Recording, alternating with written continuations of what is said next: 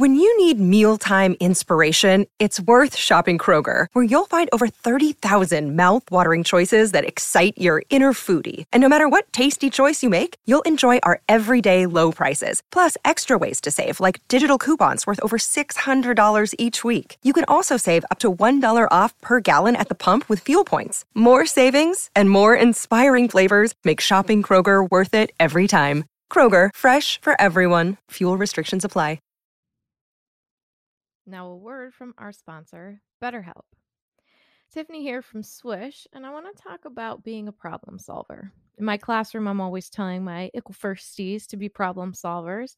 In first grade, that's one thing, but in adult life, it's a whole other. It can be really difficult to train your brain to go into a problem-solving mode.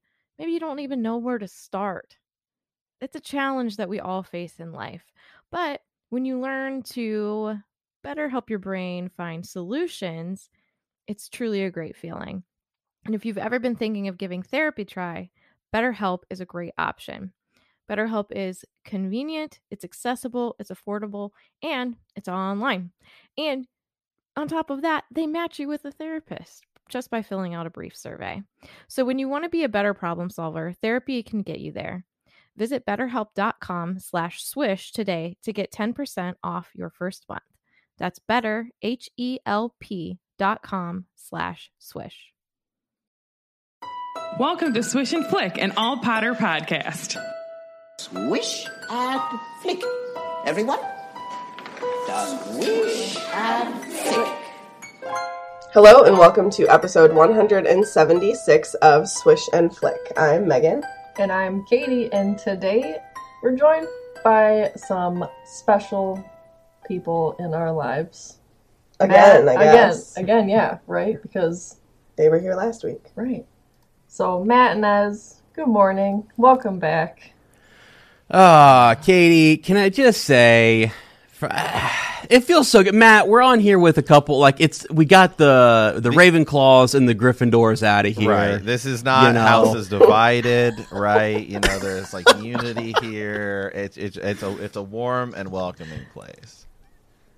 I love it. We all know the relationship between Slytherin and the Hufflepuff, right, and how good it is. True. Perfect. So, yeah, now we're just doubled. Yeah. Yeah, that is interesting. By the way, I actually gave that some thought a couple weeks back. I was like, wow, wait a second. I was like, Megan and Katie, and it never really dawned on me. But I'm like, Hufflepuff and Slytherin. Like, I didn't. It's been in front of me this whole time, and there it is. You know, yeah. So it just, I don't know. It's great. It works. I love it. So, as you and Matt are meant to be. True. We are. That's why we're good buds. We're best friends, man. Look, I know. Yeah. Double the puff. You know, it's like double stuff. Pizza. It's great. That was the only. Oh wow, food at the time. Yeah. Are we talking about food already? Are we already? Hey man. You know, gosh, I'm ready to talk about coffee, breakfast, all the good things. Spoken like a true puff. I love it. Yeah. And cats. Mm-hmm. Yes. So, speaking of, This episode is sponsored by Jillian Sinclair. Thank you so much, Jillian, for sponsoring. And today we're going to be discussing the big debate, the debate of all debates, in my opinion, because I was right at the end, I think. So good. Speaking of Slytherin, is Mrs. Norris a polydactyl cat, and did she tie herself up on the torch in the Chamber of Secrets? Wow. But before we begin, I do actually have a weekly profit. I can't believe that I didn't pull this earlier, because I believe that this opened maybe a month ago now. But in 2020, New York was supposed to get a new flagship store for Harry Potter. It was supposed to be like a Wizarding World store in New York City. Obviously, that didn't happen this year. We had plans to go. Yeah, we were thinking about going for the opening. But anyway, since they have all of the stuff and they can't open their doors, they've decided to open their store online, and it's actually really cool because it is a lot of merch that I had never seen before. It is like new merch exclusive for the flagship store in New York, like spirit jerseys, Harry Potter spirit jerseys, which is pretty cool in my opinion. But they also are going to have the exclusive rights to a Makuza line, which I thought is pretty cool. Ooh. Since, you know, it's in New York. I like that. So, don't go to the Woolworths building, guys. Don't do it. I know, they kicked Katie out. Yeah, I got yelled at. I just wanted to look at it. Really? They're like, this building is not open to the public. They're like, get me in this lobby. Sorry. So if you search for, hold on, actually I can pull up what the real website is here, but they also have a new wand collection, which is pretty cool. So they have they have a golden snitch wand, they have a sword of Gryffindor. Yeah, they have all the Horcruxes. They have one for each house. They have a Thestral one. They are intricately designed. They're beautiful. It is just HarryPotterStore.com. I'm sorry, that's actually really funny. I know, it's really straightforward. But HarryPotterStore.com is the home right now of the New York store, and you can buy all the cool stuff. They have it divided up by house, or, you can get, get the candy on there, like the candy that looks like the candy from the Wizarding World in Orlando. But do they have ginger newts? Because that's I don't think so. I don't think those would travel well. You got to eat them, when you buy them. But anyway, that's Weekly Profit. I'm excited about this store. I want a Spirit jersey for sure. Meg, is it just it's the store or what? I don't. HarryPotterStore.com. HarryPotterStore.com is. I mean, this is really cool. I'm on right now. Look, they got a time turner keychain. Does it actually turn the time? I mean, I could really use that. That'd be cool. Well, there's a lot of. Well, I mean, there's this is kind of cool. About a personalized Hogwarts acceptance letter. I mean, I know Christmas is over, but I mean, it's never too early to start planning for next year. Okay. Right. I mean, there's 11th birthdays happening every month of the year, so. But I forgot I believe that they sell the personalized trunks that Katie and I got over in England, because that was the only place that they made them. But now they're making them at the New York store as well, which is pretty cool. So I can't wait to go and see the inside of the store. I'm sure it's beautiful. Oh, I'm sure I'll cry, just because that's what I do. Wow. I'm sure it's pretty. Yeah. That's cool. So yeah, that's the Weekly Profit. Good job. Thanks. I'm sorry I didn't order anything from HarryPotterStore.com for Christmas. It's okay. It's all right. Your birthday. It's already way better than my Weekly Profit last week, which was on the spot. And, it's almost 2020. Oh, they made the Slytherin do it? Yeah. So make sure that you follow us on Spotify by clicking the follow button on our page, and share this episode with your friends by clicking the 3 dots in the corner of the episode page. Subscribe to our channel on YouTube at Swish and Flick Podcast, and follow us on Facebook, Instagram, and Twitter at Swish Flick Cast. And if you'd like to support us on Patreon, head on over to patreon.com/Swish Flick Cast. Supporting our podcast keeps us going. It gains access to our exclusive Discord channel, trivia games, Swish swag boxes, and more. And thank all of our current patrons so much for your support. You all rule. You do. I'm nervous for this part. This is Tiffany's part. I do the other part, not the intro to it. Well, do I have to do the recap? I'll do it because. Okay, good. Because I don't want to do it. You don't want to do the recap. Yeah. There you go. Oh my god. So Meg and I weren't on the last episode, but. I know Ez is super excited to get into this recap. He wants to clarify. Matt is also pretty stoked about it. Yeah, I wanna hear what happened, because I haven't listened to it yet. We're recording this. I think it came out 2 hours ago, so I've not had a chance to listen to this episode yet. What happened? Yeah. Well, Matt, I'll let you start. This might be a rather long recap, and I apologize. It's just all right. Well, we were talking about a pretty controversial issue, I guess, and it's whether or not Hermione's sneak attack, right, on Marietta Edgecombe is her last name, right? Yeah, Marietta Edgecombe. Yeah. Yep. I don't remember her last name. And I think we all had slightly differing opinions on it on the episode. I think Ez and I may have split slightly differently I actually, in some way, kind of sided with Tiffany in that I think, you know, like, it was okay, but the permanence of it is where I'm like, that's a lot. I mean, that's a bit much. I mean, for like a permanent scar when you're, you know, how at this time they're probably like 14, I think, right? Like 14, 15-ish yeah. during Order of the Phoenix. Yeah, I'm like, that's a lot. That's a lot for it to be somewhat permanent, you know. And then I used I said, you know, it's kind of like Hagrid putting a tail on you know, Dudley. I mean, that he has to go get surgery for. I mean, that's a lot, you know, especially for somebody who's not even a magical, you know, being. I mean, you know. Yeah, but it's Dudley. I know. Well, I mean, oh boy.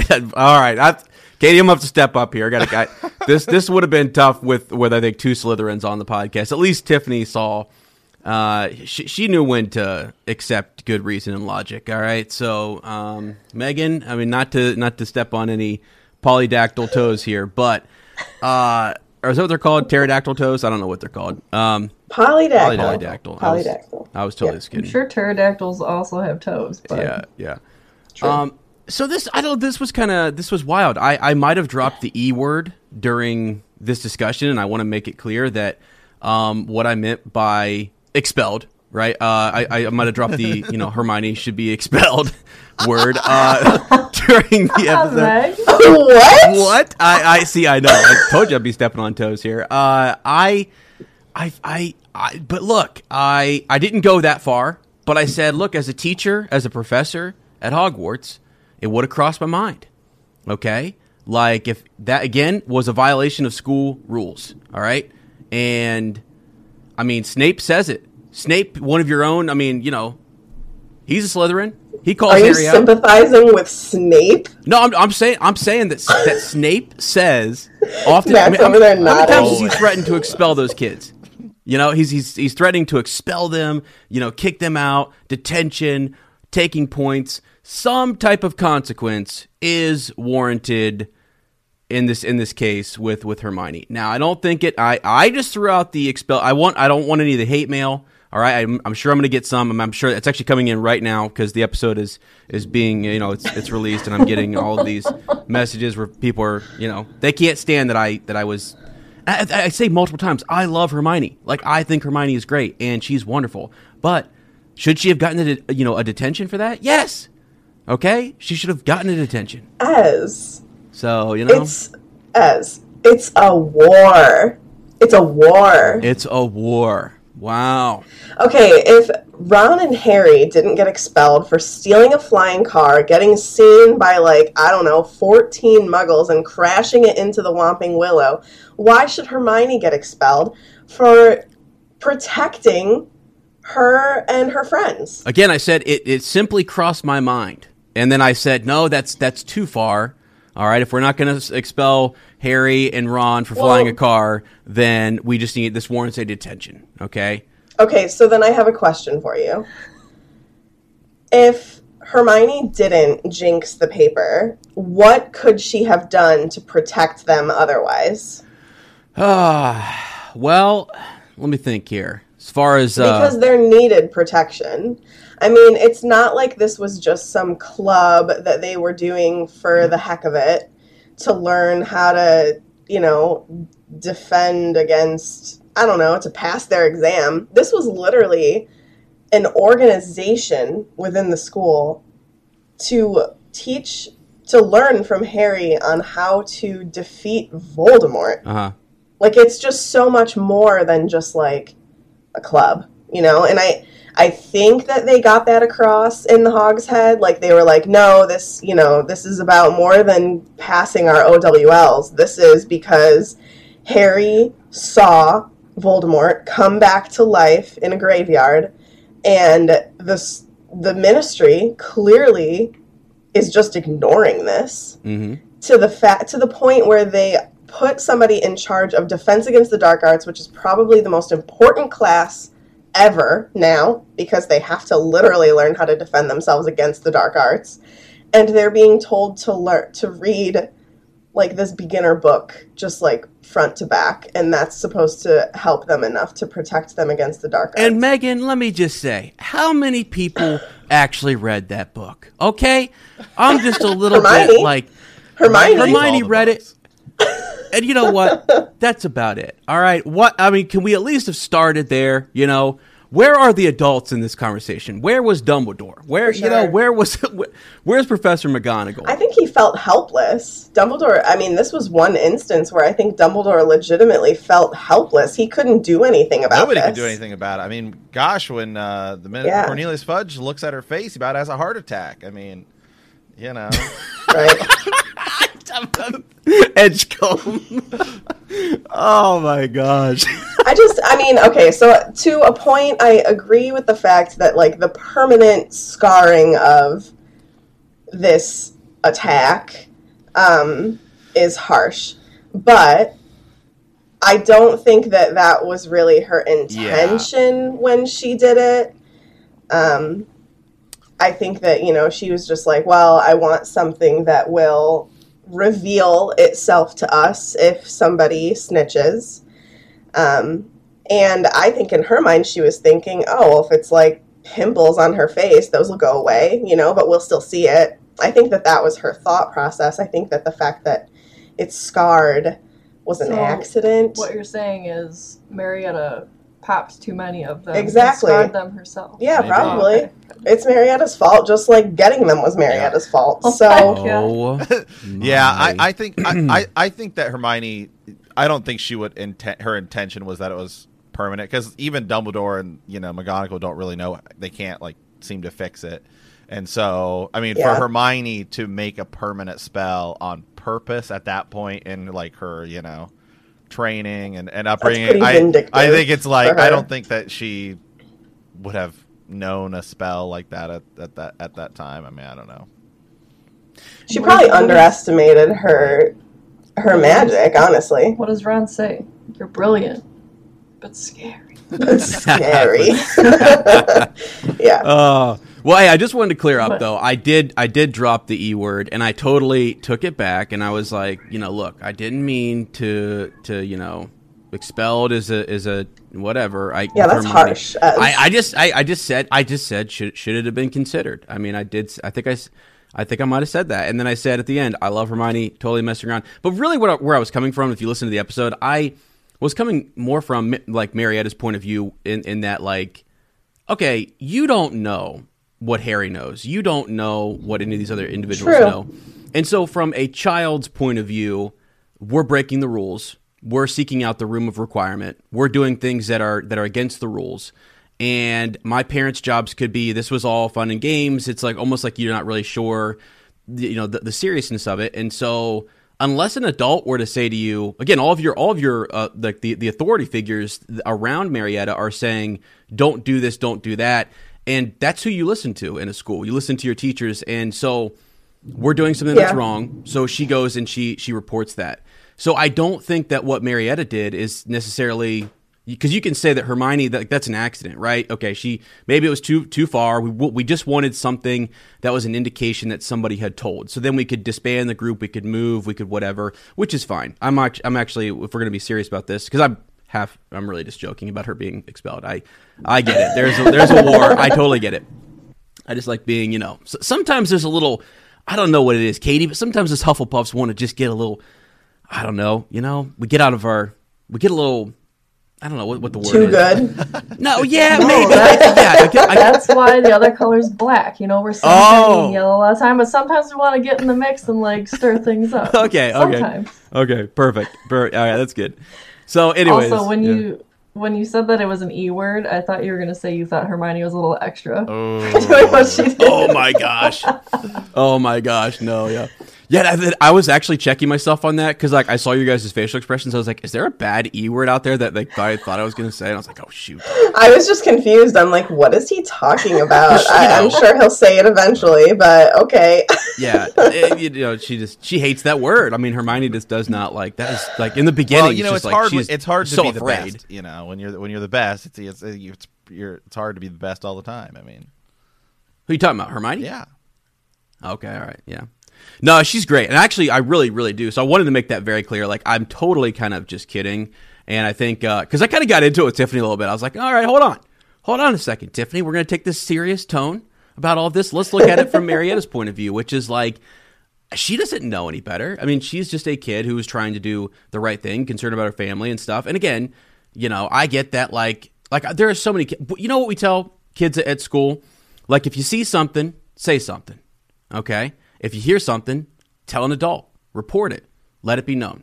The problem is there's a lack of, like, adult supervision in all of it, and, like, it's kind of hard for Marietta to know, like, how serious is this? Who's right and who's wrong? Yeah. So again, I don't disagree. Like they needed something to protect their group. And again, I get Dumbledore is kind of, you know, handcuffed here in a sense, and so is unable to really help out. And it is a time of war, and so it is why it's a really good, interesting conversation actually, because you know there's a lot of dynamics to it. Yes. To play devil's advocate on the Marietta thing though, quickly, because you know I always have to. With like Marietta's point of view, I get where you're coming from, but at the same time, she was there in the Hogshead and she did hear Harry speak. Mm-hmm. And she did, I mean, it's difficult whenever you have the government and the media portraying somebody as different than who they're saying they are. So that's like a whole bigger conversation, yeah. You know, like Harry is speaking the truth, saying what happened, saying what he saw, but then you have the leader of their government saying he's crazy, saying he's a liar. Yeah. The media doing the same thing to a 15-year-old, putting articles in the newspaper about how... Yeah, that's messed up. You know, and this was even back in Goblet of Fire, they were doing it too, like how he has this scar and he's seeing things and he's... Delusional and... you know, Harry is crazy. Harry doesn't know what he's talking about. He needs to be committed. Like saying all these crazy things in the Daily Prophet, like that really, at the end of the day, is the issue more so than what did Marietta do or not do. It's the fact that the government and the media are against Harry and they're lying. But they're portraying Harry as the liar. I've thought the Daily Prophet is fake news for years. So, you know. Wow. I mean, right? Wow. I mean, it is the OG fake news. Oh, my. And you all know who Fudge is like, seriously. So yeah. I don't even need to say it. Everyone knows. Well, everyone knows. Can I say, too, like, if you're so here's something interesting in the day and age that we currently live in. I am a teacher, so I'm coming out of, you know, Magic Land back into real life here for a second. And when stuff happens in the news or politics or whatever, like we got into teachers, we want to support our students, all of our students, every single one of them. And some of the slogans and the T-shirts and the things that we want to wear and that we want to take to school and the posters that we want to hang up happen to be, you get into these really interesting things where they're backed by political funds and stuff. And so we have to be like super careful about what we can and can't wear and say. And like, you can say it, but like, where'd you buy that T-shirt from? You know, it's so many technicalities that you're like, wait a second, seriously? You're going to tell me I can and can't wear this T-shirt because I want to support all of my students and make them feel comfortable here in this building. And that I kind of feel like, you know, when you're, I don't know, you know, going back to Hogwarts, I mean, if all that's going on in the government and the government has sent somebody in like Umbridge, I kind of also, to my point earlier, like where were the adults? I kind of get it. They're basically being told, stay in your role. Stay out of it. Yeah. Keep in your lane. And the teachers, because I know I want to do this, which is like, fine, whatever box I'm in here, whatever the rules are, I will work inside of that and I will work my magic, you know, as best I can from that, you know, position. So I don't know, like that's, I guess another point in favor of the teachers and McGonagall and what they were facing. And could you, I mean, I sometimes think about like what the conversations that they had in the like teachers lounge at Hogwarts, you know, like, yeah, like, oh gosh, that would have been crazy, but it's well, and the fact that, you know, at that time, because Umbridge was on the rise and basically on the cusp of taking over for Dumbledore at this point when that happens, right? Mm-hmm. Yeah. I mean, literally, that happening causes Dumbledore to flee, and then she takes over. So, I think that at that point, even they're not even safe to discuss this in the teacher's lounge. Yeah. Like, oh, yeah. You've got Filch, who could be in there, who is just like, you know, sucking up to Umbridge because he wants to be able to whip the kids and hang them by their ankles with these chains in the school. Filch. Like, he's so sadistic. Yeah. So, like, Umbridge is, like, telling him, I'll sign an educational decree that will allow you to do those things. So he is just, like, ready to snitch at any second to help her out. These and get Dumbledore out of there. Seem like unchecked powers. Okay? I mean, there needs right? somebody, I mean, that's some cruel and unusual punishment. Yeah, that's like, it reminds me of whenever Snape is headmaster in Deathly Hallows and the Caros are in charge of, like, Defense Against the Dark Arts, and they can torture the students with Crucio if they don't know the answer to a question or something. Like, it's pretty crazy. So, yeah. Katie, you're always so quiet about the Marietta argument. I just see her nodding her head with everything we're saying, so. I'm just she's like, yeah, I get all sides. I do. It's a heavy cross to bear. Yeah. Well, there's Katie. You know she deserved it. Oh my, Katie! Don't. There's another puff over here who says it's fine to just nod our heads and say, you know what? I see both sides because I think that's what we just did. We all just went around. Oh right. My gosh, Megan. Off microphone, she's told me that Marietta deserved it. Oh. I actually think I totally agree with what Matt was saying that him and Tiffany were saying. Yeah. Is like it's the permanence is like jarring, right? Right. Like I mean snitches get stitches, right? Like that's extreme. That's not real. But your actions have consequences. But should it have been permanent? Probably not. Yeah. Yeah, I get that. All right, that was a long recap. That's the episode. Sorry, we're not talking about Mrs. Norris. Okay. Thank you so much, and don't let the muggles get you down. Oh, no. No. All right, well, Kate, it's to you to read the passage. Okay, just to give a little bit of a background here. So since Sarah and Tiffany took on the great debate over Marietta, Katie and I wanted to take on the debate over Mrs. Norris. Especially because, we just did a MuggleNet takeover on their social media, and I pulled some clips to share on the social media just to, like, you know, let people know who we are, what we're about, what the kinds of conversations are that we have, and one that people just always bring up is this Mrs. Norris conversation, and I hadn't listened to it since it happened, really. So I was, like, listening to this episode to pull clips to share on social media, and I was like, God, this is just, it's so funny. Like, I was listening to it, and as I was listening to it, I looked at Katie, and I was like, I just changed my opinion, and I'm still arguing like I didn't.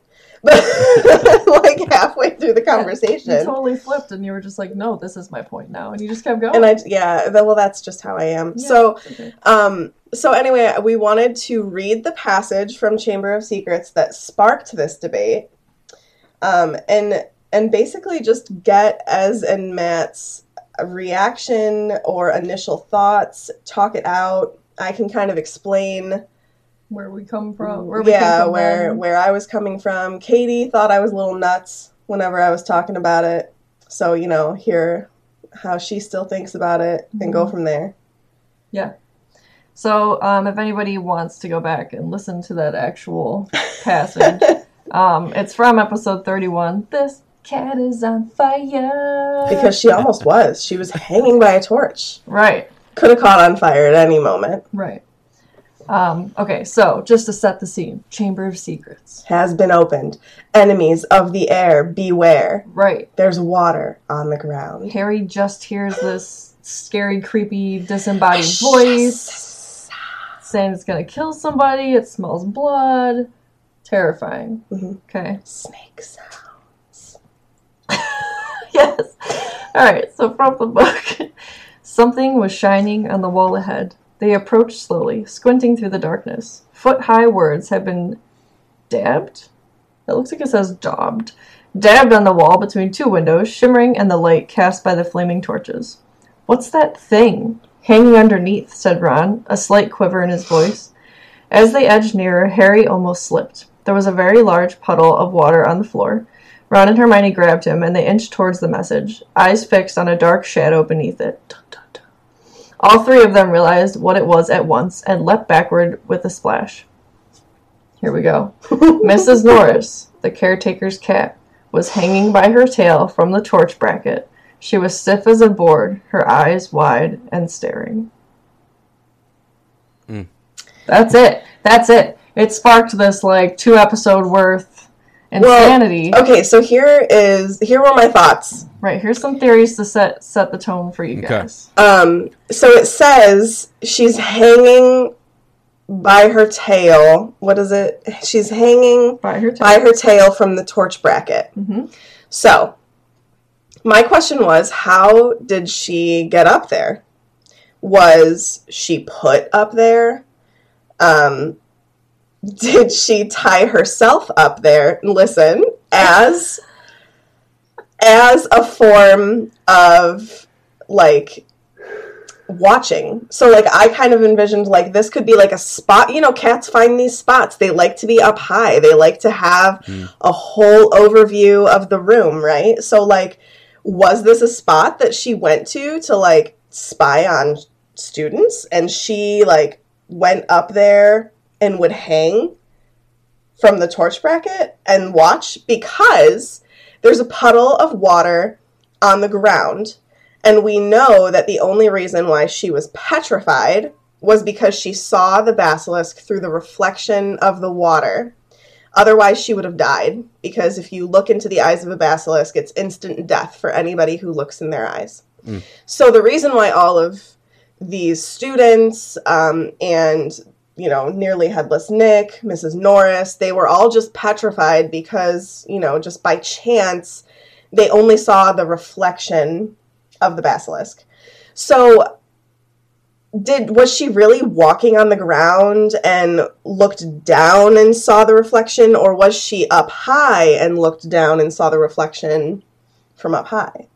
That was what made me be like, did she tie herself up there? And then they were like, how would she do that? They don't have thumbs. And I'm like, well, I mean, technically she could have thumbs, because cats, there are polydactyl cats in the world. Mm-hmm. My friend has one. And let me tell you, his thumbs are opposable, and he can pick things up. I kid you not. It is crazy. So, you know, what was the situation there? Oh, wow. This is interesting. Like, it is a really good question. Like, how did she get up there? Like, it's, because as soon as you're petrified. You're not, I mean, unless someone walked along and said, okay, here's a petrified Mrs. Norris. Let's hang her up here on the torch, whatever. That's crazy. You know, that's crazy. All the kids are, like, afraid of Mrs. Norris. Like, they're gonna stay clear of that. And they also, if you come across Mrs. Norris petrified, you're gonna do you're gonna report it. I mean, you're gonna be like what Harry, Ron, and Hermione did. You're gonna freak out in your mind and, like, jump back and not want anything to do with that situation. Yeah. Now, was this the first? I'm trying to think. That she was Mrs. Norris the first one. Yes. Yeah. Okay. Gotcha. So it's not like go ahead, sorry. Well, I was just saying, it's not like the basilisk, you know, went and, like, hung Mrs. Norris up there or whatever. Right? I mean, unless does it have arms and, you know, thumbs and stuff? I mean, like... So this, I think, was where Sarah and Tiffany came from. They're like, well, we know later in the book, Ginny is the one who wrote the message on the wall with rooster blood.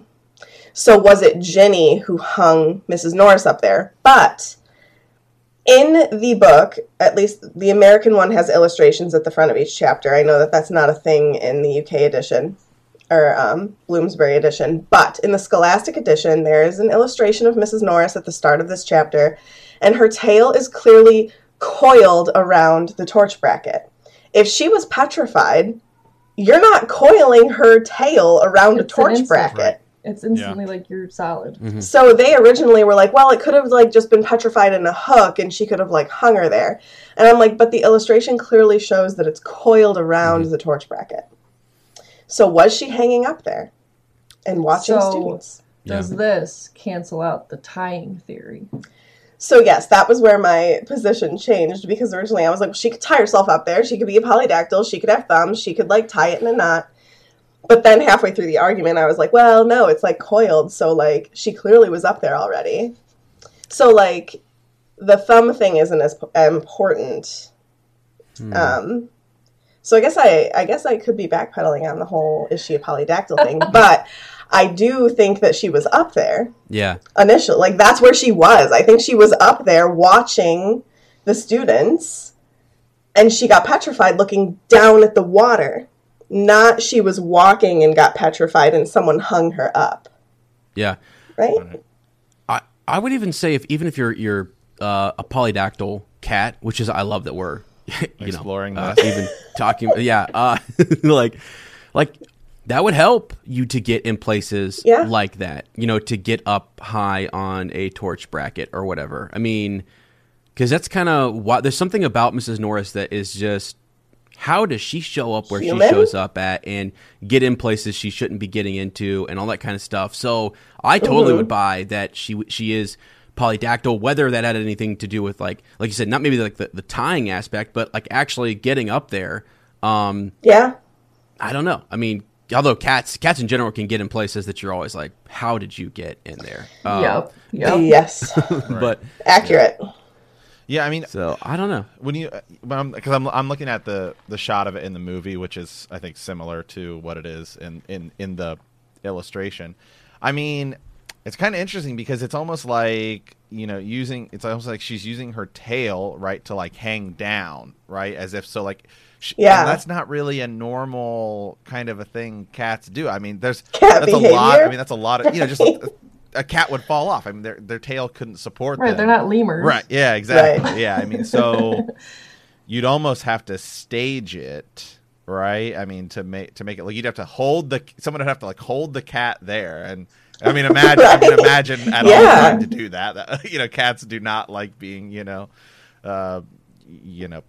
upside down or anything. Yeah. So and then have to like wait for it to do it. And it's also, I mean, I'm just looking at the shot in the movie here, which again is probably is similar to the book. Like for somebody else to do it, I mean, they'd have to be like, I don't think you could have like Ginny do that or like somebody else. I mean, you'd need somebody like an adult to kind of stand there. It's up kind of high. And then you have to like know that the basilisk is coming. I mean, it's and then protect yourself somehow. Right. Exactly, or be working with like the basilisk in order to stage this very specific scene. Yeah, it's also like why? What's the point of suspending Mrs. Norris up there if you're a student or you're Jenny or you're whatever? What's the point whether the cat is, once it's petrified, and whether hanging or on the ground or whatever, it doesn't really matter. So I think you eliminate that and you say, no, that's where the cat was. It's where Mrs. Norris was. And honestly, there are cats that do. I mean, look at the Cheshire cat, Right? He totally hangs upside down. From his tail. He's like magic. From his tail. He is magic. Yeah. Okay. Now so then, throw magic in this then kind of brings me to some other theories that we talked about with her being a little bit human. Mm-hmm. Like she's not a normal cat. She knows exactly where she needs to be at all times, which, I mean, that could just be a cat thing. They have like this sense of, where trouble is. At least my cats do. But then also, like, she does have this weird bond with Filch to the point where it's almost as if they communicate somehow, like legitimately communicate, not just like, oh yeah, I know what my cat's thinking. No, like they like legitimately communicate. Hey, I want to throw out there, I've got a pretty tight bond. You do. My little dude. Mm. You do. Mm. 1,000%. But it's different than Mrs. Norris and Filch. Well, because they're out to get you. Well, exactly. Right. I don't know. I stand by my theory that she was there for sure. She was in that position.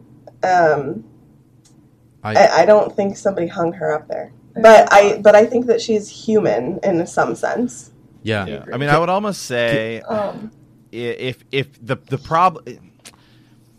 If it weren't the first, because it's the first petrification that happened in the book, right? Like, if it were the second or third, I could almost say it was Lockhart in that, like, these things were happening just so he could be like, well, look, I'll fix it. Just, you know, it's almost like a fireman creating a fire. Because he is like, one of the first people there.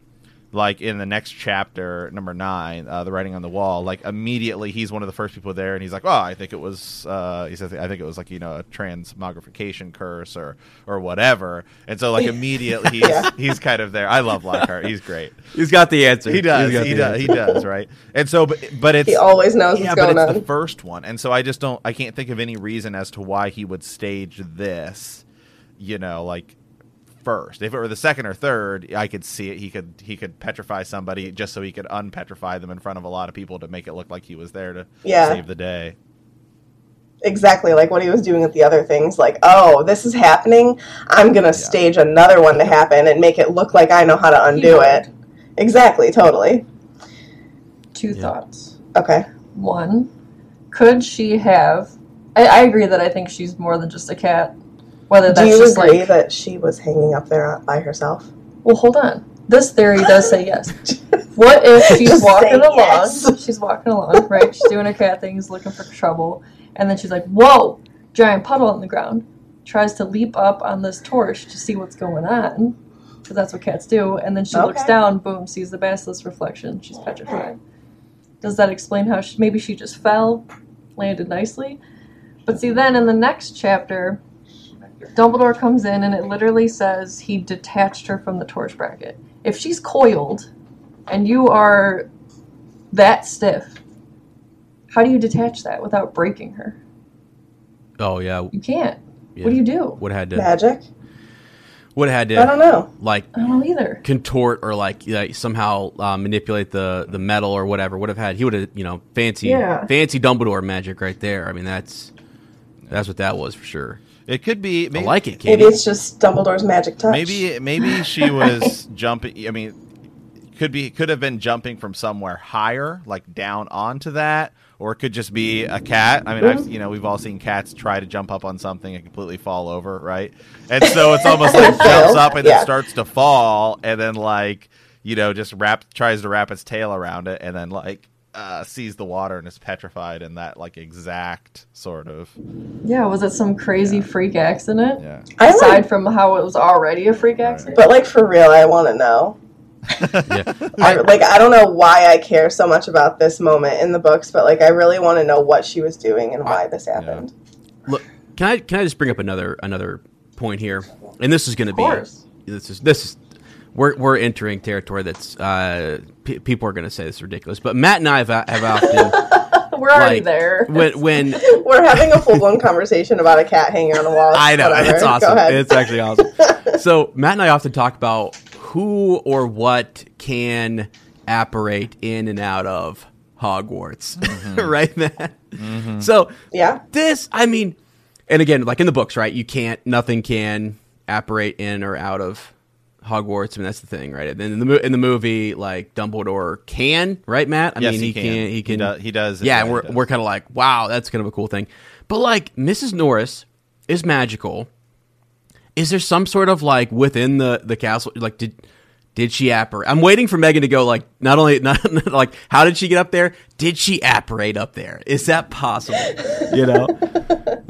Well, maybe if she is a Maledictus. Maledictus. I never know how to say it. I think Maledictus, Maybe she can, because, like, can Nagini? So we know Nagini is a Maledictus. Yep.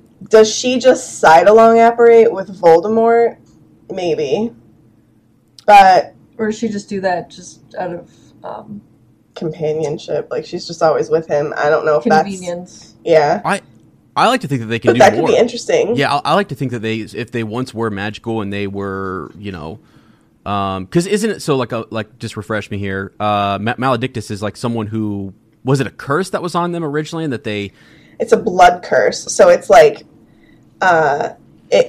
It's, like... It's genetic. So, like, okay. If your parent has it, it's kind of like, you know, oh, you have, like, a 50-50 chance of potentially passing it to your child if you have a kid. Okay.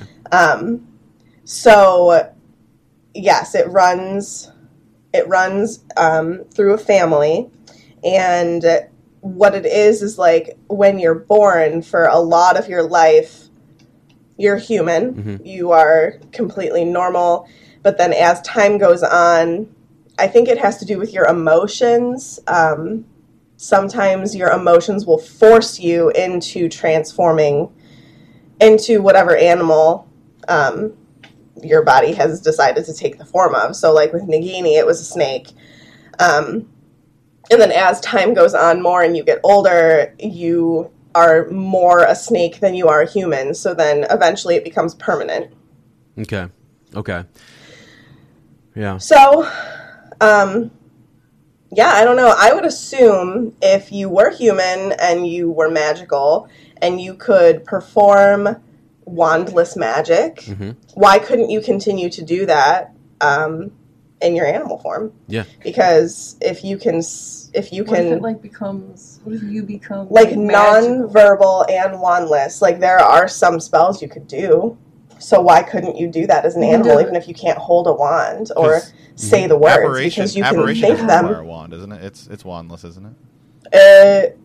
It does. Yeah. But maybe you can teach yourself to not need one. Yeah, I mean, Voldemort taught himself how to fly. Right.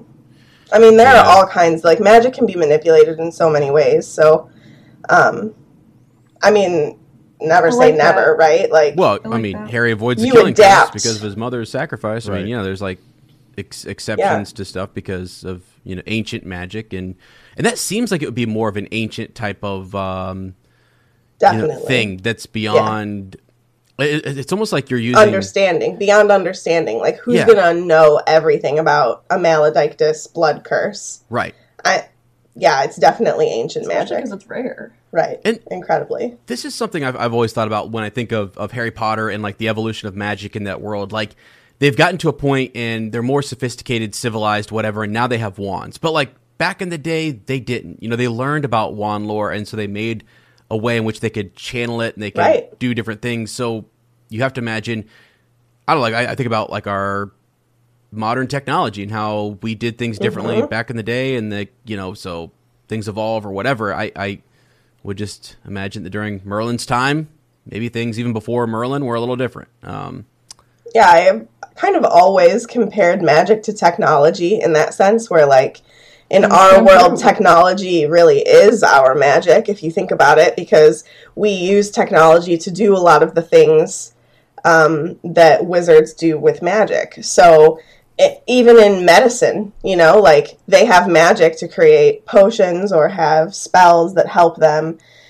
mend a broken bone or create, you know, a potion that helps Remus not transform into a werewolf on the full moon. So, like, it's the same thing as, like, humans or muggles using technology to create vaccines and to create cures for medicine and to create, you know, ways to fix telephones as a way to communicate or lights instead of casting a spell to turn the lights on. Like, it's the exact same thing, just in a way that we can do it without magic. So, like, and I've used that comparison for Cursed Child as well, because a lot of people, their big issue with Cursed Child is the time turners and how, you know, I think in Deathly Hallows, all of the time, is it in Deathly Hallows? No, it's actually I think it's in Order of the Phoenix. All the time turners get destroyed at the end of the book.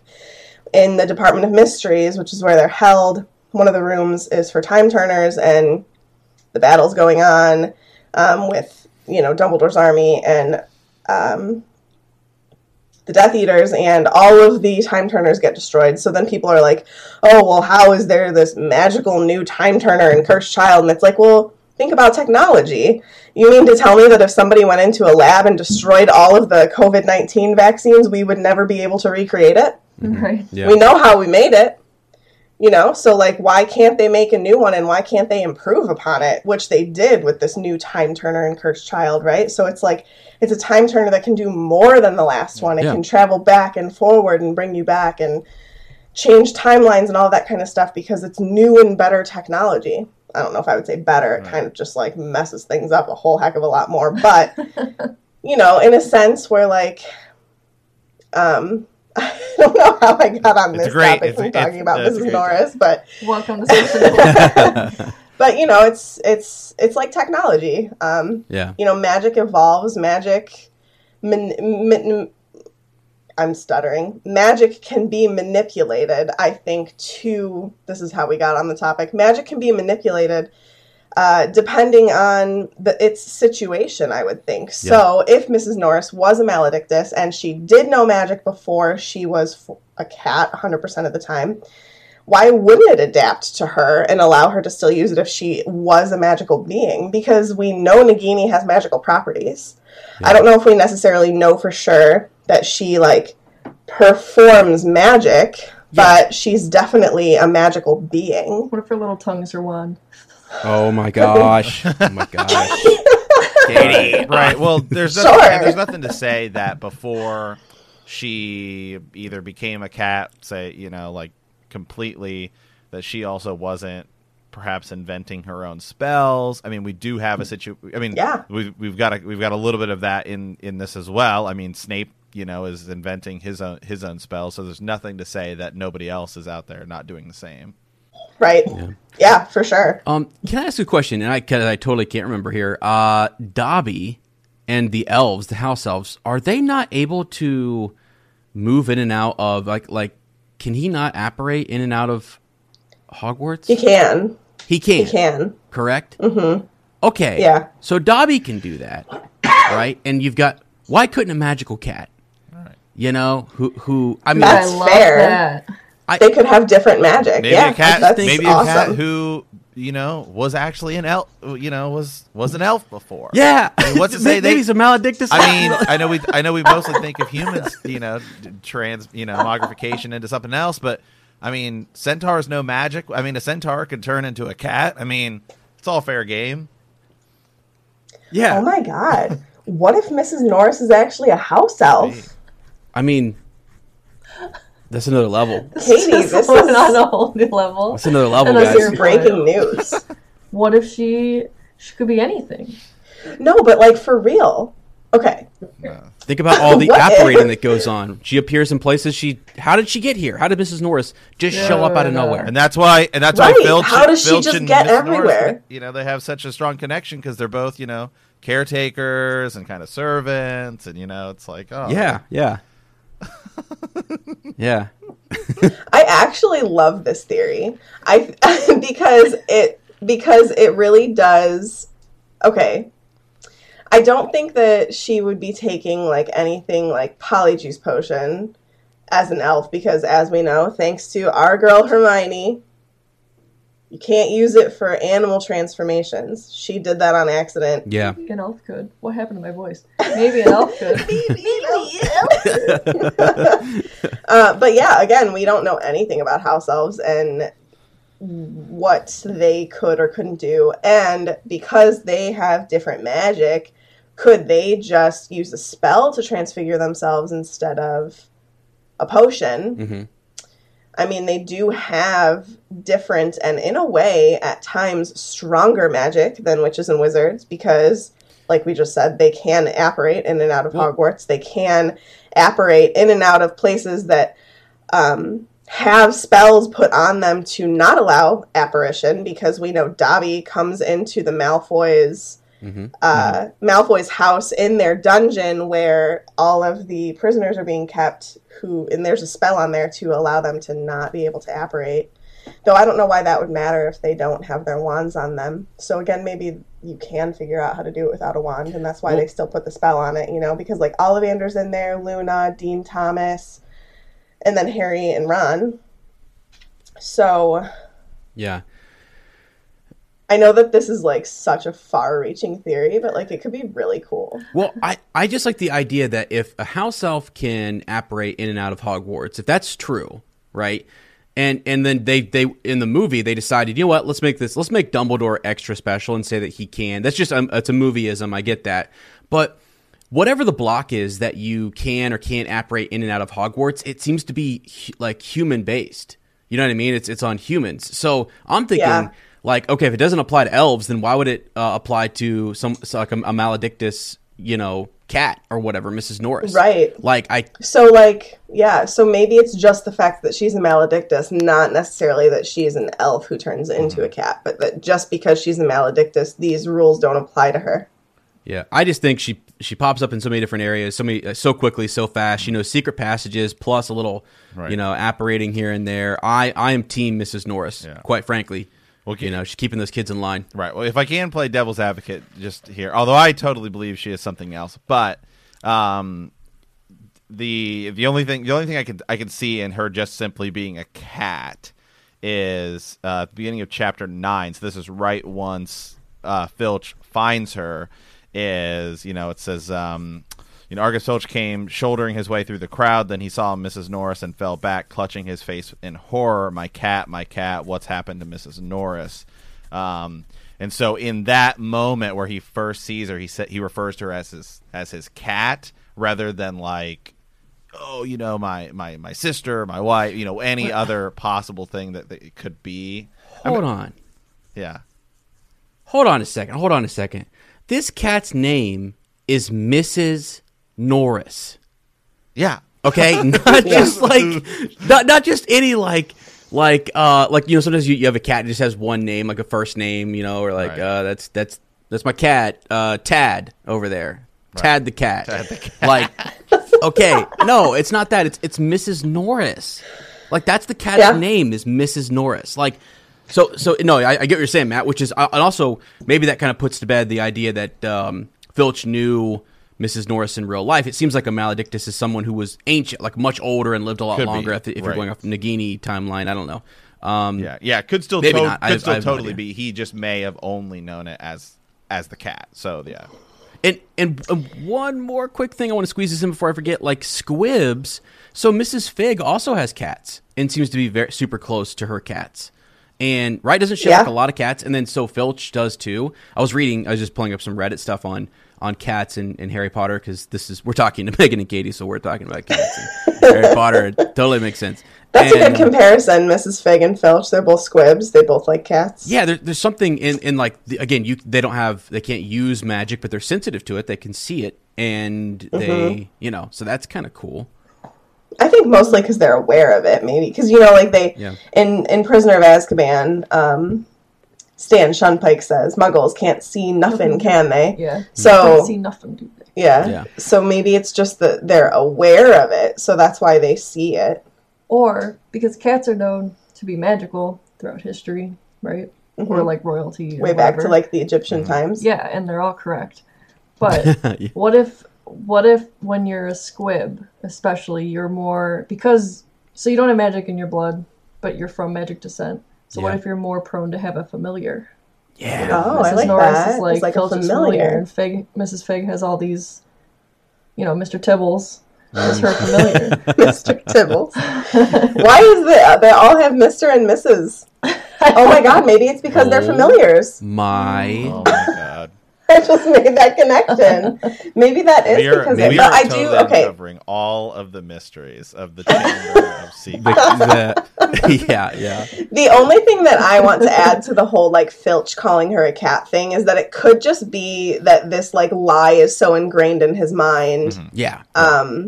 That he is always just going to call her a cat, because why would he want other people to know if he knows, you know? Yeah. Like, yeah, I just almost think of it because it's because he's like he's coming through the crowd to see like what's going on, and then sees it and is like, oh my, I mean, because It's only because it's in that moment that it's immediate that he doesn't refer to her as anything other than his cat is where I would go. But again, that doesn't mean that, that Mrs. Norris isn't anything else. It just means he may only know it as a cat. Right. Yeah. Right. I really like the idea that squibs have familiars, though.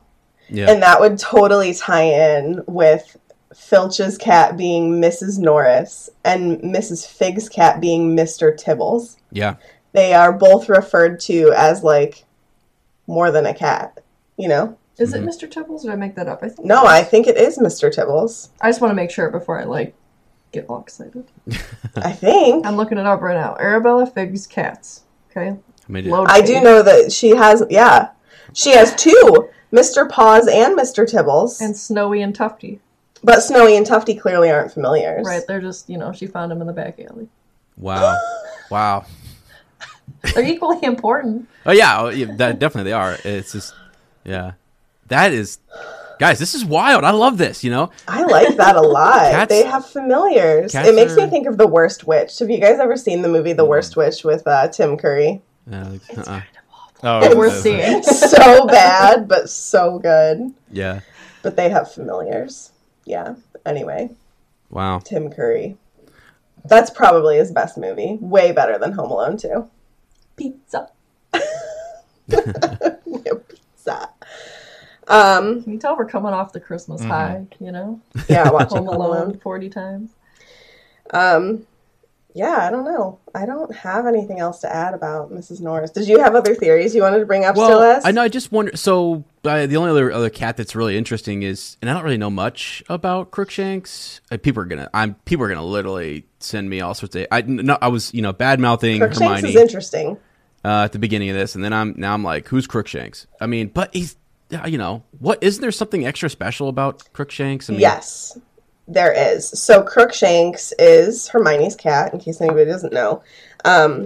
And she gets Crookshanks from the Magical Menagerie in Diagon Alley. He's been there a while. And we discover that he is part Kneazle. So Kneazles are magical creatures. They are known for, like, how smart they are, and they do look cat-like. And he is able to communicate with Sirius when Sirius is in his dog form. And that is how Crookshanks actually knows who Sirius is before anybody else does, and is the one who helps him get into Hogwarts to try to kill Peter Pettigrew, the rat, as a rat. Mm-hmm. Right? Am I right with all this? I'm sorry, I'm looking up Kneazles. And this on the wiki says that Arabella Figg bred Kneazles and part Kneazles. That's why she had so many cats. What? I don't know if that's real. Let's go. Interesting. Where is the source on that? I just want to say I'm a huge Mrs. Figg fan. Squib's FAQ section, jkrowling.com. My God. Okay. Interesting. Okay. All right.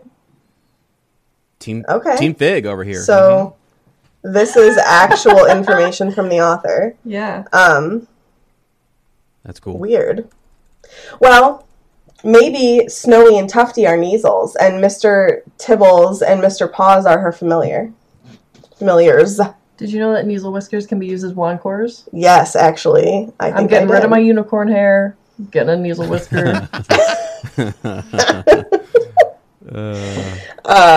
So Crookshanks is special in that sense that he is part Kneazle, and he was all about helping Sirius with his problems.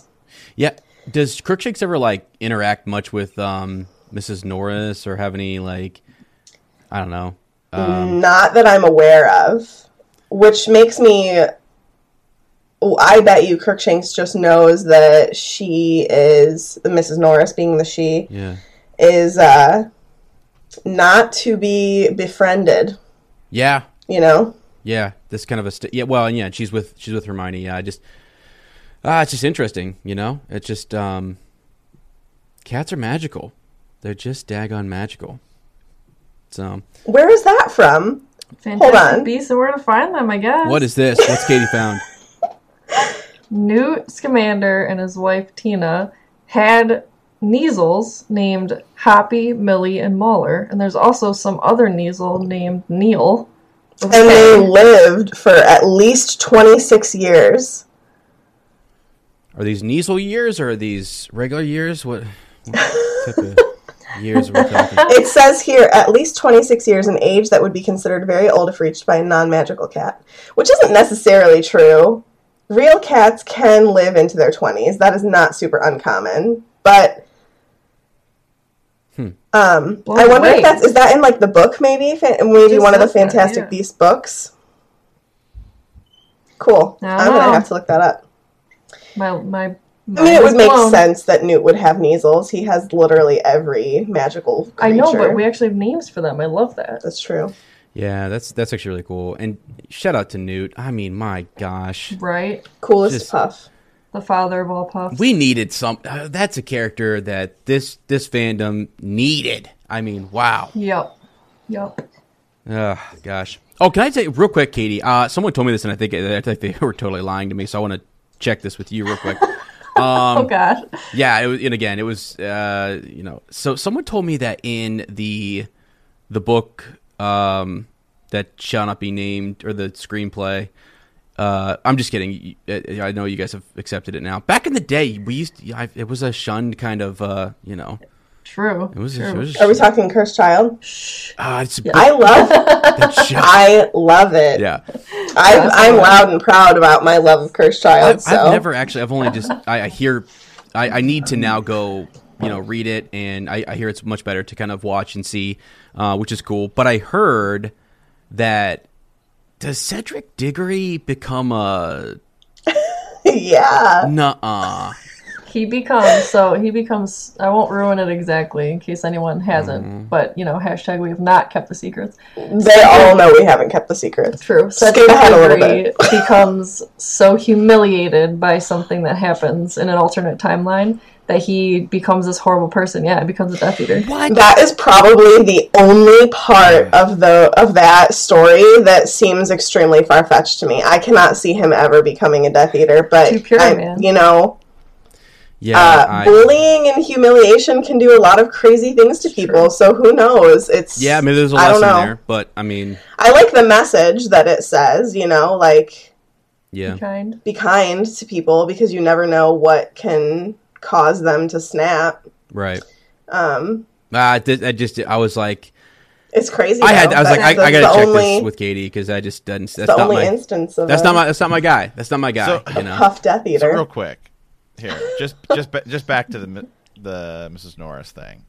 There we go. Oh, back to the topic. Sorry. I'm watching. I pulled the scene up on the movie and the movie, and in the book, it actually happens the other way around. In that, in the movie, they see Mrs. Norris first, then they see the writing on the wall, and so I was just making sure that that was there as well in the book, and it wasn't like something that happened in a separate event. Yeah. So there, if there's writing on the wall at the same time that Mrs. Norris is there, wouldn't that imply, I see what you're saying, though, that somebody, whoever did put the writing on the wall, which we kind of know who it is, also hung the cat there? No, that's where. Okay, so my answer to that is that she just happened to happen. Like, I don't think that the plan ever was, I need somebody petrified. Mm-hmm. I think that the plan was, I'm revealing that the chamber has opened, and that if you're an enemy of Slytherin, you need to beware. So I think that it is just like happenstance that Mrs. Norris was even there. And it just, kind of all worked out perfectly. The fact that she got petrified, and maybe Ginny stumbled upon that scene as Voldemort, because she was, like, possessed, right? Or by Tom Riddle, because he was young Voldemort. So, like, Ginny as Tom Riddle sees this scene and is like, wow, perfect. Let's write the message here. It'll really get the message across. But didn't they write it there because it's right outside the chamber? Yes, so that's why I'm thinking like Mrs. Norris was just there. Right. Well, and Harry's hearing all of the words too, right? Like right before they walk up there, they're like rip, tear, kill, so hungry for. Yeah, so long. He's hearing the basilisk. He's hearing it as it's going on. So, I mean, it almost. I think he's hearing it as it's going back to the chamber. I think that this already happened because he heard it before, right? So like he heard it going down to his detention with Lockhart because he's thinking about because that's the same thing, right? Isn't this like because he didn't go to eat because he had his detention. Mm-hmm. So he heard the basilisk as he was going to his detention. And then is thinking about it the whole time he's in detention and is just like completely zoned out, takes hours, like this detention goes on for hours. You're nearly 4 hours. And then he leaves and he hears it again as he's leaving and it's going back to the chamber. So it's like it was roaming the pipes while he was in detention. That happened while everybody was at dinner and he was at his detention, and then they all happened to come back up following the basilisk basically back home to the chamber, and then they stumble upon the scene. Tom Riddle's dumb. He chooses all the times that students aren't around to try and attack students. You got a ghost. Yeah. Maybe that's Ginny in there subconsciously being like, no, Tom, go, no. Go, Ginny, go. No, Tom. No, Tom, no. I don't know. Yeah, I'm just trying to look at some of these surrounding events, you know, of this to look at it. For sure. I mean, then you got before that, I mean, you got Peeves here talking to Myrtle, and here's some serious foreshadowing. He's saying pimply. I mean, that's some Edgecombe foreshadowing there. No kidding. Matt?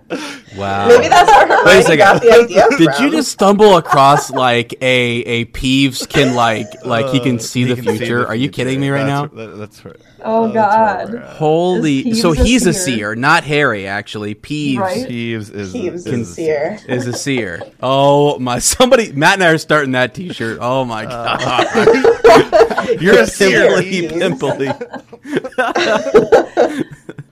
Wait, before I forget, I think I know why Cedric's a Death Eater. Okay. Go for it. All he heard was something eater, and he's like, dude, it's a food club. I'm in. And that was it. I thought you were going to tell me, like, a serious thing that you heard. Yeah. That makes me feel better, though, Katie. Bring it back to food. I feel better about that. Doesn't that make sense? It does, right? It fits his story arc so much better. Can we ever get that as a movie? Story arc? I mean, I know the play. Everyone says go see the play because I remember before the sentiment around Cursed Child was that it was not very good, and then Tiffany and Sarah both said once they saw it as a play, it changed everything for them. I'm hoping that because of the release of Hamilton and like trying to like streamline Broadway being more accessible, I hope that they film it at some point. I mean, I get that it won't be the same. It won't be as immersive. Like there are just like some surprises with Cursed Child when you're in the theater that are really cool, but I don't think that it's necessarily like crucial to the plot that you experience those things. It's just like cool magic on a stage. So I hope that they will, especially with the acquisition of it by Warner Brothers. I think that's kind of like setting the scene for them to eventually...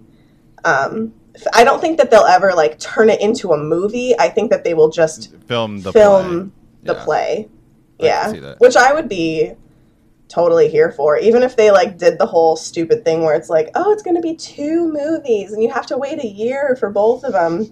I don't care. As long as like people can have access to it, because I love Broadway and, you know, musicals and plays, and they're just not accessible for some people, you know? Like, I mean, you could have that theater nerd in a small town with a family who doesn't have a lot of money, and they'll never be able to go see an amazing production without dropping. I mean, my gosh, when Hamilton, even in Cleveland, Hamilton was like $450 for a nosebleed ticket, and it's like, that is just so unattainable for most people. Yeah. I'm not saying that it's not worth the money to go and see Hamilton, because that production is amazing. I've never seen it live. I've only seen it because they filmed it. Right. Because I'm not dropping $450 to sit up in the back of the balcony. Right. Like, get out of here. That's insane. I mean, the one thing I will say with Cursed Child is I appreciate that they definitely offer extremely affordable tickets. Like, when we saw it in London, we paid... I think it was like $40. $40 each total for both. So it was $20 for £20 per part per person. Wow. And the seats were great. There's not a bad, I mean, it was in the balcony, but like I could afford it and I could go and I could enjoy it. And so that's one nice thing about Cursed Child that I appreciate, that they definitely try to make it affordable. It's just not everybody lives in the cities that it is. Yeah, so. And maybe now, and maybe now with the state of the world and that plays are not something that people can go to, and they want to make money off of it, especially with Warner and pushing HBO Max, like they want it to considerably rival something like Disney Plus and Netflix. Then that seems like a possibility. I would totally get a subscription to HBO Max or HBO Max. Plus. I don't know, whatever Max. It is. If Cursed Child was on there, so. Yeah. Well, and also, if you're like on the level that we're on with like obsessive fandoms, even if, like, say I hadn't seen Cursed Child and I got to see it streamed, I would still go and see it if I got the chance to go see it. You know what I mean? Like, it's not going to stop me. Yeah. Yeah, like if I was on a trip to New York or San Francisco or, you know, Toronto, I would totally still try to get tickets even if I had access to it online. Like, you want to see it. It's a whole experience in person. It's you want to go and buy the merch and see the flip from part one to part two. That's all I'll say. It's just cool to like see the transformation of everything between part one and part two, and it's it's an experience. It's really awesome. So which they couldn't do through streaming services, which I get, but still, the arts just needs to be more accessible, which is a whole other conversation. But Mrs. Norris. Well, Mrs. Norris. Yeah. One last thing, and then we can whatever you guys want to do, and we can move on to talking about the cats in our lives if you want. I just want to point out real quick. I went and I looked it up. So MRS, right? It's a title used before a surname or a full name to address or refer to a married woman or a woman who has been married. And I'm just sitting here going, who was like, that's the cat's name, Mrs. Norris. So who is Mrs. Norris's husband? You know, like, is it Filch? And I know people say Filch, but I'm guessing not. I'm guessing it was someone. You think before? Yeah, before. So, I mean, I want folks to let us know. Who is Mrs. Norris's husband? Mr. Norris. Yeah, Mr. Norris is probably who it is, right? Is there any Chuck character Norris? Whose name is Norris? Oh my God. Is there any other person whose name is Norris? Would you say Chuck Norris? Chuck Norris. Yes. Oh, I mean, my gosh. He's Bob's apron. Mrs. Norris is Bob's apron. That's how she could attain to do anything. Tie herself up? Sure. Yeah, why not? Like, what if, though, in Fantastic Beasts, we come across some, shop owner. Some guy named Norris? Yeah, like a Mr. Norris. And, like, we don't see Mrs. Norris, but, like, there's some mystery surrounding his wife. That would be what? Hilariously awesome. Yeah. I think a lot of people are really annoyed with, like, how many connections Fantastic Beasts might bring us. They're like, no, I just want it to be separate. And I'm like, but isn't it so cool to, like, be in another universe within the same world and still learn things about the old universe? Like, I'm all for it. Yeah. You know, like, I want to know, did Newt give Hagrid Aragog? Tell me. Did he? I need to know. Yeah. Because he came to Hagrid in the pocket of a traveler. Right? Wow. So was it Newt? I don't know. I want to know the connection between Fox and the Dumbledores. I want to know all that stuff. Yeah. So, like... Yeah. Yeah. Well, I don't know. I can say, I can say as a Star Wars fan, where that's all Star Wars is here is the original content, and now let's just make it bigger and bigger and bigger and provide every detail you've ever possibly wanted to know. It's It's great. I mean, it's the same thing. And you always create more questions too. There's always more. I mean, you could show a Mr. Norris and then not show a Mrs. Norris and be like, okay, but still, what happened? Right. But like, is it that? Like, is that it? Yeah. You can always. No, yeah, totally. More than that. Yeah, that's interesting. Yeah. I really love the connection, the fact that her name is Mrs. Norris, so that must mean. Like, why not just call her Miss Norris? She wasn't a wife to somebody. What's her first name? Yeah, what's her first name? Yeah, Anyways, it's cool stuff. These are all great theories. Yep. Dude, this was a whole pod of revelations. We dived down some deep rabbit holes, and it's great. Mm-hmm. Deep and sweaty. Yeah. This is like my favorite kind of conversation, though. Mm-hmm. Like, we didn't have a doc. We just discussed. Mm-hmm. Right. Yeah. No, yeah, Peeves is a seer. I mean, Mrs. Norris, Peeves is totally a seer. Can apparate. She's a house elf. She might be a house elf. Will Mrs. Norris be in the the, if it ever comes out, the next Fantastic Beasts? Yeah. Who knows? Yeah, Could be. She's actually friends with Nagini. Yeah. Oh god. They're both Maledictus. I mean, they're both evil, so. Yeah. Do we want to talk about the cats in our lives? Yes. Yes. Please. Do we have 3 hours? I'll try to keep it quick. I just wanted to give a shout out to one of my kitties. Do it. Please do. Well, did I? I don't know if I ever told you. Matt's looking at me like, "Ez, don't tell the full story on your that cat. Don't tell that story." No, I'm not going to. I'll tell that. Okay, but you need to tell me off the pod. Oh, I will. You're like, yeah, thank you for not telling that full story. It is on an episode of Bend the Knee. It does start an episode of Bend the Knee.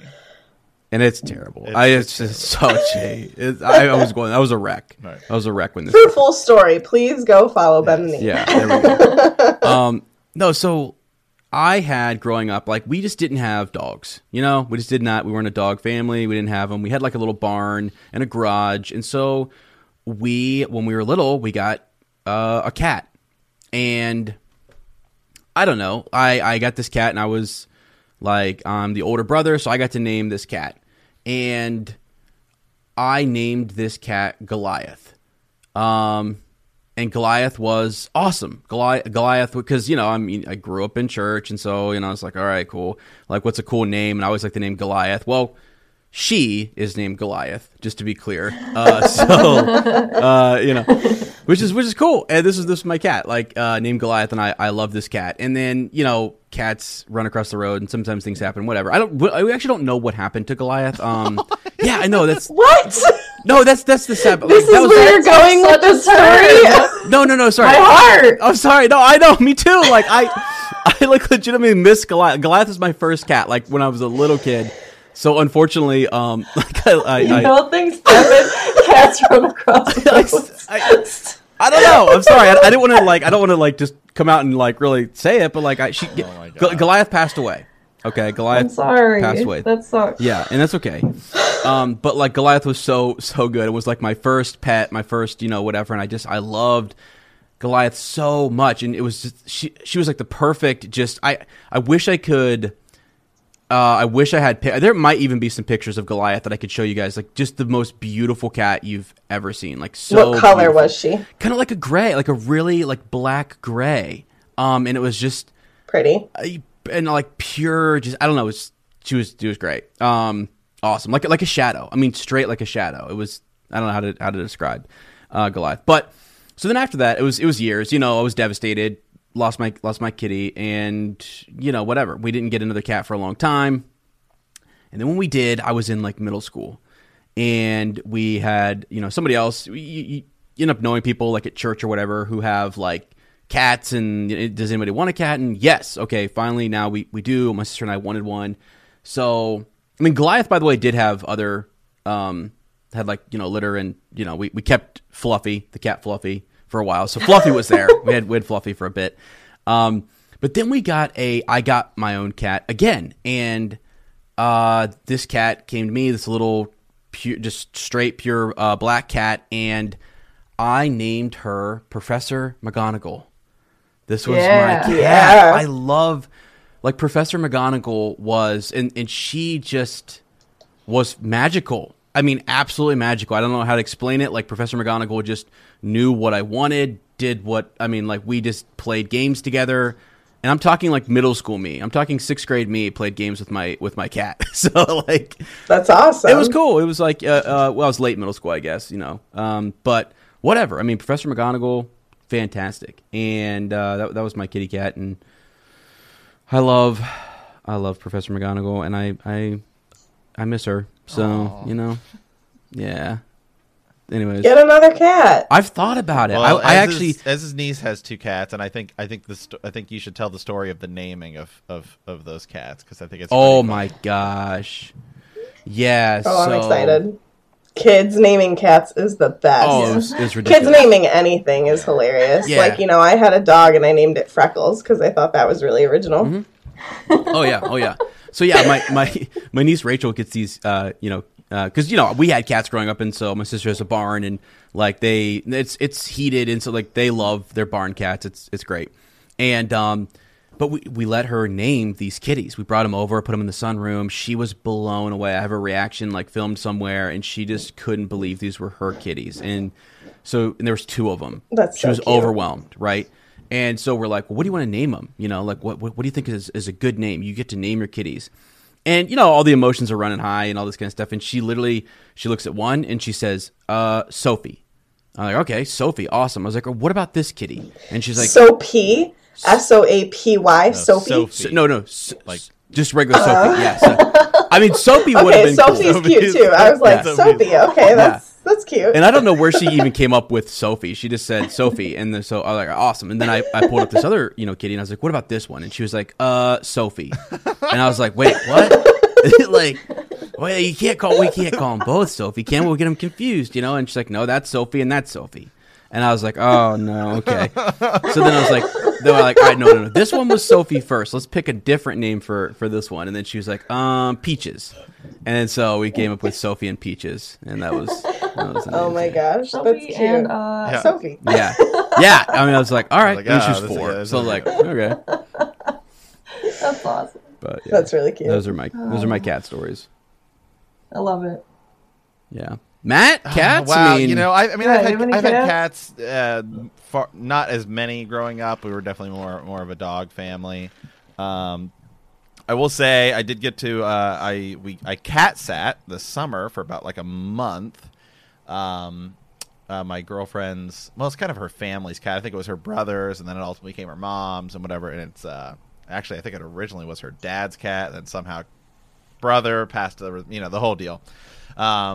And great cat, Gomez. He's a black cat. He's fat, which I love because I love fat cats, because they just don't care. You know, they just like walk in and will like plop down and just kind of look at you like, what? You know, fat cats are the best.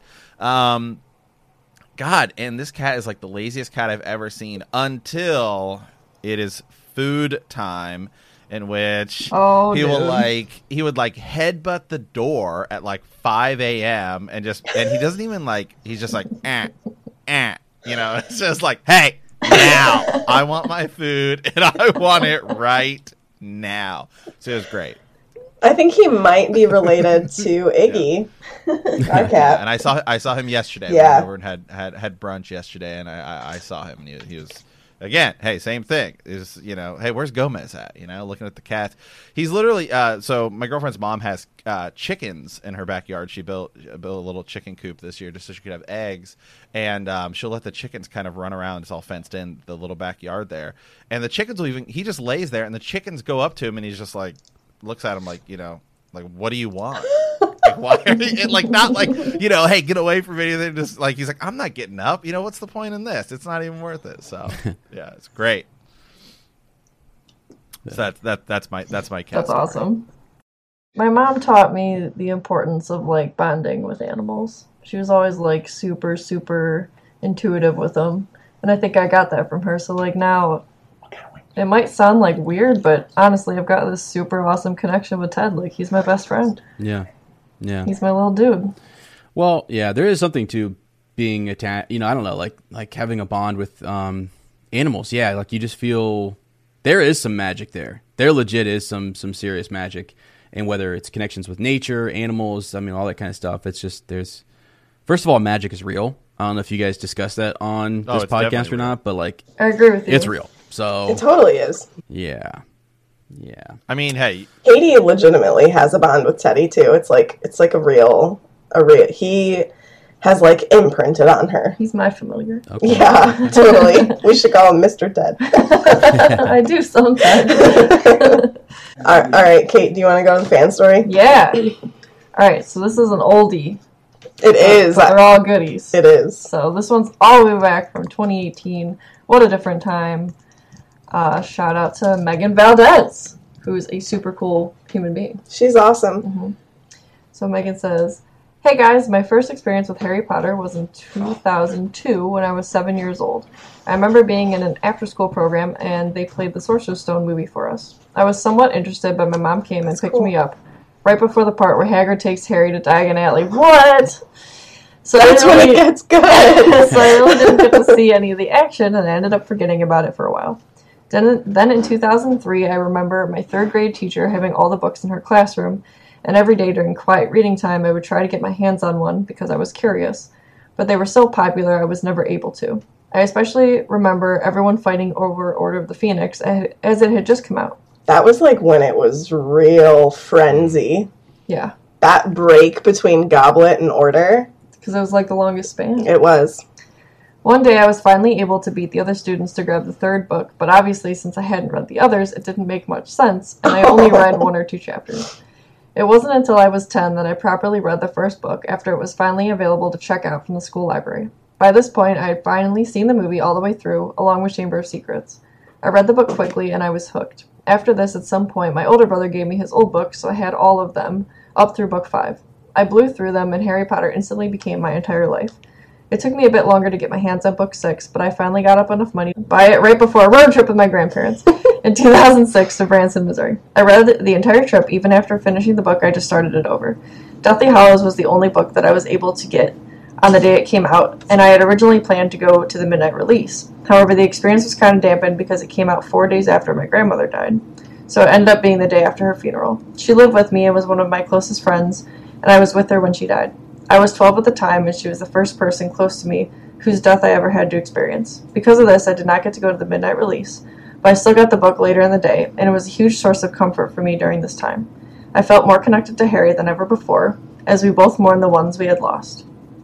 I know that the reason I was able to handle it as well as I did was because of everything Harry Potter had taught me about death and loss. As time went on, I continued to be obsessed and continued to go see all the movies as they came out. Over time, after the last movie was released, the obsession had begun to fade until I found this podcast. Now I'm as immersed in the world as ever, and it feels like I've found my way back to my roots. I love the community we've created, and I love that it's let the magic live on. I'm a Ravenclaw, and my secondary house is Gryffindor, which I've been learning to embrace more. My Patronus is a Pine Martin, which is apparently in the same family as otters and weasels. My wand is Vinewood with a dragon heartstring core, which is exactly like Hermione's. Love y'all, Megan Valdez. Thank you, Megan. I think that the 7th, that was probably perfect timing. I mean, obviously not perfect timing because I'm sorry that your grandmother died, but the fact that you had Deathly Hallows, which is a book that literally, like, the whole book is dealing with death and loss. So it's, I could see how, like, much of a comfort that could have been to, like, figure out how he was dealing with that. And try and, like, get those coping mechanisms for yourself, you know? Yeah, for sure. It's Harry Potter's a comfort in so many different ways. Yeah. And you can, like, learn so many different things from Harry at so many different points. And, like, it's just, like, hit people in the right way. And you can learn from mistakes that, yeah, you know, the books or he made as well. Like, I always say, because there are totally some things in Potter that, like, can be considered controversial, but it's like, just use those as teaching moments to say, hey, this is what we don't do. Right. So it's like, that's why I love the books so much, because you can just use them in so many aspects like that. But I love your story. Yes. And I love you. So thank you for sending it in. Thank you, Megan. All right, Katie, give me a joke. So I did not bring my Harry Potter joke book with me on our trip to Cleveland, but since it's a cat episode, I figured we could do some cat jokes. I like it. Okay. Should I do like three? Sure. Okay. Said that he had some too, right? Okay, yeah, good. I got a couple. Okay. Right. I'm just going to read the first one on here because it's funny. Meg's already seen the answers. What do cats like to eat on a hot day? A ice cream cone. That's, yeah. You're funny. Let's see. Oh, number two is cute. Why do cats always get their way? They're very persuasive. They are. They do always get their way. Let's see, one more time. How about this? Where does a cat go when it loses its tail? The retail store. Take it away, Yaz. Take it away. Yeah, so let's see. What's a cat's favorite color? Purple. Right? That's good. Is that it Swish Purple? Oh, Swish Purple. Let's see. A couple more here. Okay, how do two cats end a fight? They hiss and make up. All right. I always tell my cats, kisses, not hisses. Let's not be mean. Kisses, not hisses. Oh, man, there have been a lot of hisses around this house since we've been home because the cats do not love the dog. Yeah. Not fans. Hey, that's actually leaves me with my final joke here. Why was the cat afraid of the tree? Because of its bark. That's perfect. All right, I have one more. Go ahead, Katie. Go ahead. Sorry. How does a cat sing scales? Do re mi. Do re.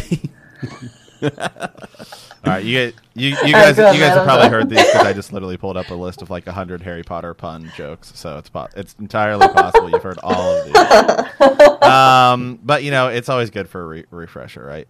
Why did Barty Crouch Jr. quit drinking? Because it was making him moody. Oh my! Why did Snape stand in the middle of the road?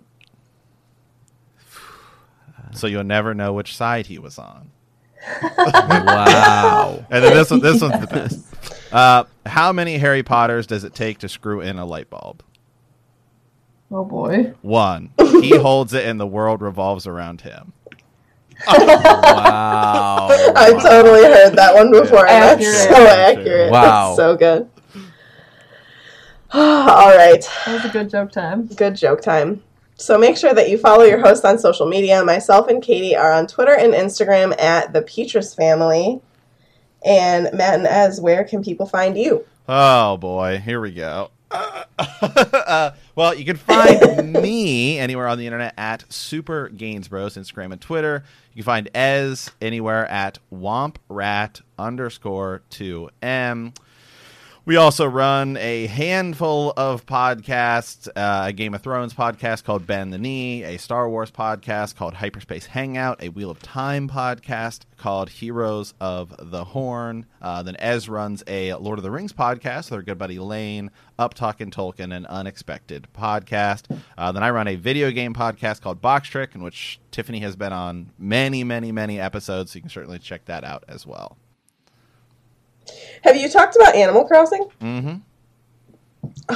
Why didn't you ask me to be on? I'm freaking obsessed with Animal Crossing. Every time I get on my Switch, it's always like Megan or Katie's on Animal Crossing. How many hours? Don't even look at my profile for how many hours I played Animal Crossing. It's embarrassing. I'm always down to do more Animal Crossing episodes, so we can definitely do an Animal Crossing episode. We can make that happen. I would love to. We usually do a little shameless plug where we just talk about things that we've been doing. So, Kate, you go first. Been watching a lot of Glee and Dr. Pimple Popper. Yes! That's been my Christmas break. Dr. Pimple Popper. That's what I've been up to. The Edgecombe story. Oh my God. Oh, so accurate. Full circle. Yeah. I love it. Yeah. That has basically been what I'm doing too. I did want to say I bought myself a Christmas present this year, and it is a pin of Marietta Edgecombe, and it says sneak across her face, and I cannot wait to put it on my pin board right next to my computer when we get home to Orlando. Just stir that pot. You know, I'm sorry, I don't care. I totally think snitches get stitches, and I think, yeah, just, you know, to end this with my opinion, like I always like to, she deserved it. Maybe didn't deserve the permanent scarring, but she totally deserved something. Yeah.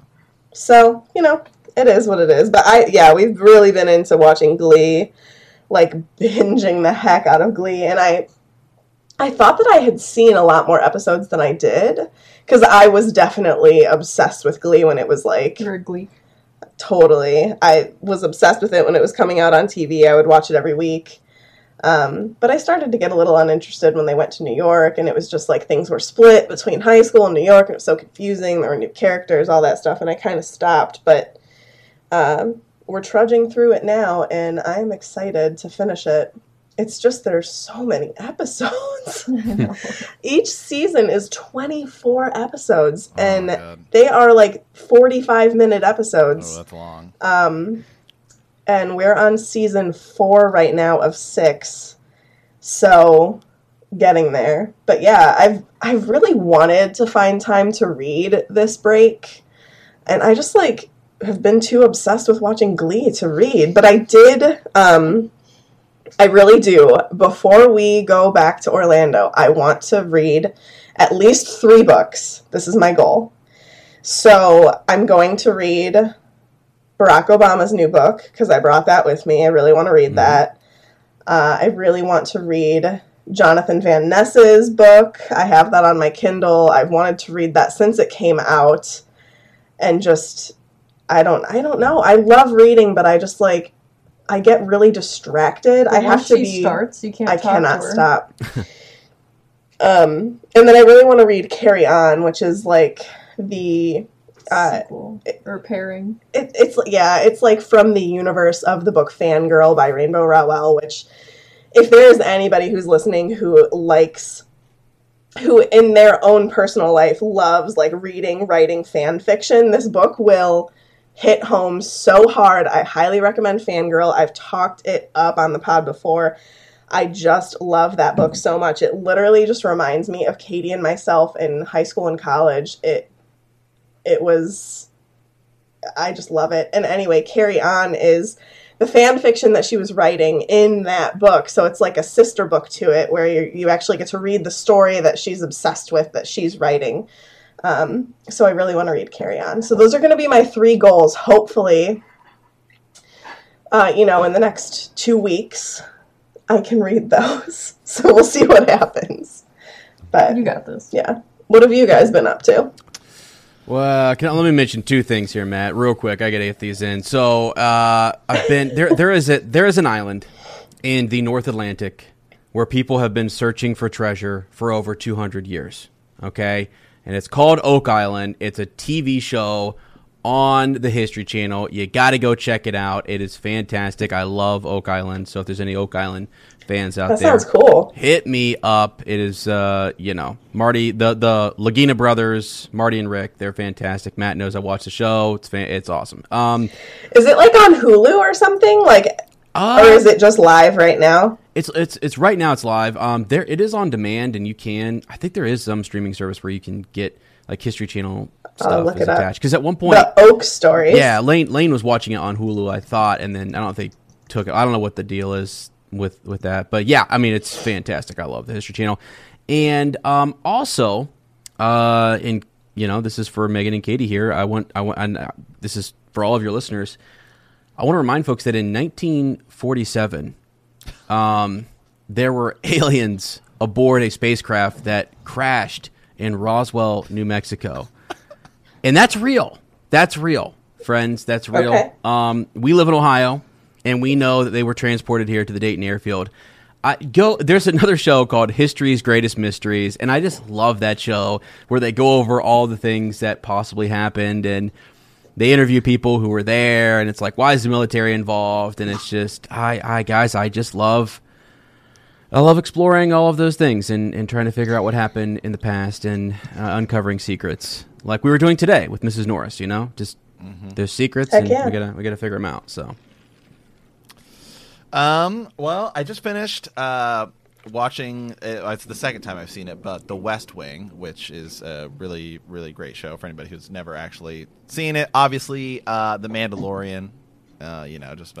Just plowed through all of that, and then on Christmas, missing 2 episodes. And then on Christmas, I just watched Wonder Woman 1984. I don't know if you guys have seen it yet, but it was awesome. I've heard bad things. So I really liked it. I think it's just because the first movie. I mean, I'd say Wonder Woman's like top 10 superhero movie ever. I mean, the first movie is so amazing that this one being like just good makes it be like, oh, is this actually a bad movie? No, it's not bad. It's a good movie. I liked it.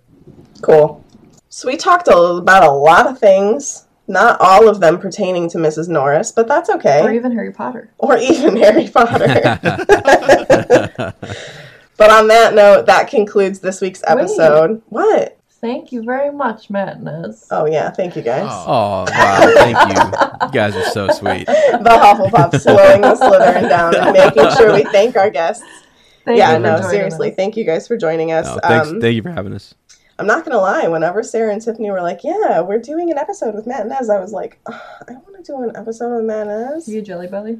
Yeah, I was jealous. So I was like, I texted Tiffany and I was like, I'm going to ask them to do an episode, too. I was jealous we didn't have you guys on. I was like, wait a second, where's Megan and Katie? This is nuts, you know? What's going on? Well, around the holidays, we usually kind of, like, give ourselves a 2-week break to just chill and relax. Do fun episodes like this, you know, instead of chapter episodes, so. Yeah. I'm going to end this because I have to go yell at my cat. Mm-hmm. Speaking of cats. That concludes this week's episode. Thank you so much for listening, and don't let the muggles get you down. Amazing! Just my boys! Did they tell you that they edited out my joke last week? They did? So I thought it was funny. So I said, they asked me what I thought about whether or not, the sneak attack. And I said, well, let me just say this. Snitches get stitches and sneaks look like freaks. And Tiffany was like, we can't use that. I was like, I don't know. I think it was pretty funny. I think it was pretty funny. I think it's a t-shirt. Maybe I'll put that in the outtakes since it's recorded now. Yeah. Oh my God.